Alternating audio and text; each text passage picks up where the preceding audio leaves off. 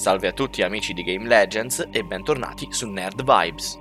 Oggi andremo a scoprire la recensione di Resident Evil Village, il re dei survival horror che ritorna col suo nuovo capitolo. Disponibile dal 7 maggio 2021 su PC, Google Stadia, PlayStation 4, PlayStation 5, Xbox Series X ed S e la famiglia di Xbox One. Terrorizzare è un'arte, Certo conosciamo moltissimi videogiochi, film e persino libri capaci di incutere terrore in svariati modi, ma come tutte le cose che richiedono estro e creatività, anche spaventare le persone richiede un certo tipo d'attenzione. Se c'è un brand che da 25 anni riesce a farci passare notti insonni, a prescindere dalla generazione e dalla potenza tecnica, quello è proprio Resident Evil, che con Village torna finalmente sulle nostre piattaforme, stavolta anche quelle next gen.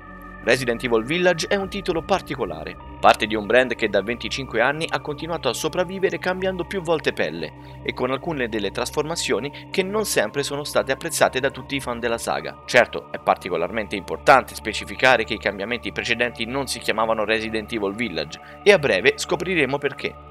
Se contiamo i numeri ufficiali, si tratta dell'ottavo capitolo della serie e riprende la trama da dove l'avevamo lasciata con Resident Evil 7. Il protagonista è sempre Ethan Winters, il nostro eroe dalla dubbia fortuna che dopo essere sopravvissuto ai fatti della Louisiana si troverà ora a percorrere un lungo viaggio alla ricerca di sua figlia Rose. Nel farlo, ovviamente, il nostro Ethan si troverà davanti creature mostruose, momenti terrificanti e soprattutto tante ferite addosso. In realtà la trama non è tutta qui e come in tutti i capitoli della serie vi si nasconde un intreccio particolarmente profondo, ricco di colpi di scena e strutturato magistralmente.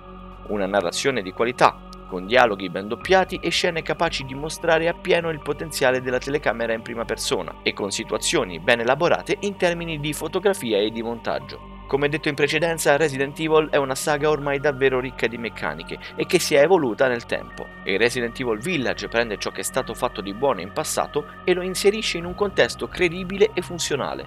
Ecco allora una ricchezza di enigmi, frenetiche fasi shooting degne delle Las Plagas e ovviamente tutta la soggezione e il terrore che la visuale in prima persona può donare. In termini pratici il gioco propone subito maggiore azione del precedente capitolo, ma dà anche spazio a momenti più ragionati, a fasi di esplorazione che mostrano il meglio delle qualità delle location.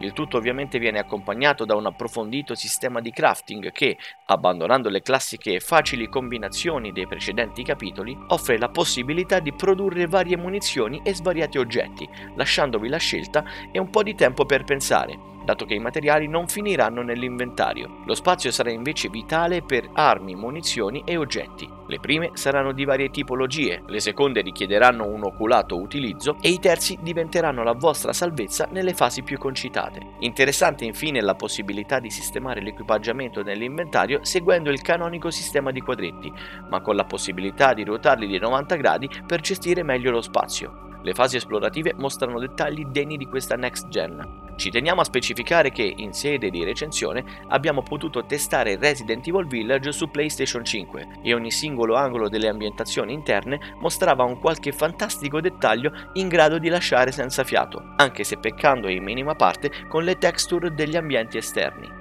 Lo shooting è dettato da regole adatte alla prima persona, permettendo di vivere concitate fasi di gioco in modi che la terza persona non avrebbe mai potuto offrire. Ovviamente non è solo la visuale a dare l'impronta a queste fasi, ci penseranno anche i nemici, davvero imprevedibili e spesso capaci di spostarsi lateralmente per evitare colpi o addirittura caricare a testa bassa. Questi, di varie tipologie e legati anche alle zone che esplorerete, differiscono gli uni dagli altri sotto molteplici aspetti, costringendovi a trovare ogni volta il miglior metodo per farli fuori o evitarli.